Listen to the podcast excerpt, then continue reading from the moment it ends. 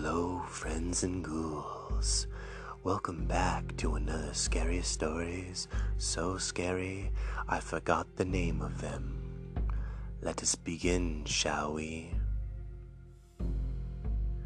Tonight's scary story was sent in by Dominic's Lives Matter. Hi, I'm Dominic. My friends call me Daddy Dom, as I do like to frequent many BDSM clubs. But enough on that. This scary story I'm about to tell you really happened to me, and I'm like 95% sure it's true. It was another boring Sunday night, so I decided to explore the deep webs, as I frequently do. I debated what I would go searching for. Was I in the mood for illegal porn?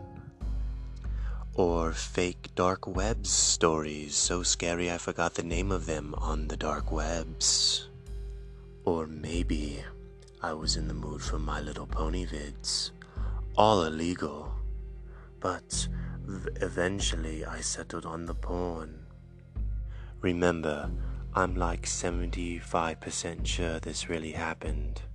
So I start searching the dark webs for pornog when I heard a, do- a knock at my front door. A message window pops up on my computer at that very moment. The message read Answer the door. Like I said, I'm 51% sure this really happened. So I decided to creep downstairs and answer the door.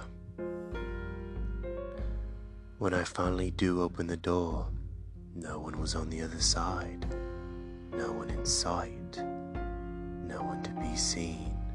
Absolutely anywhere. I eventually go back upstairs to my room. The message window that was on my computer was gone. And I immediately started typing this story two years later.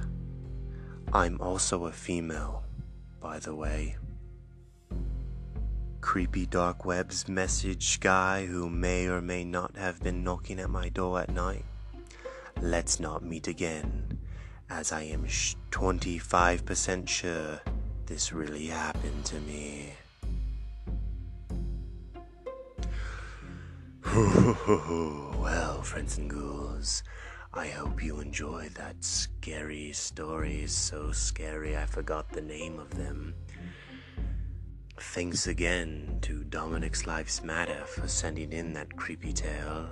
Until we meet again, I'll see you, friends and ghouls, later. Muhi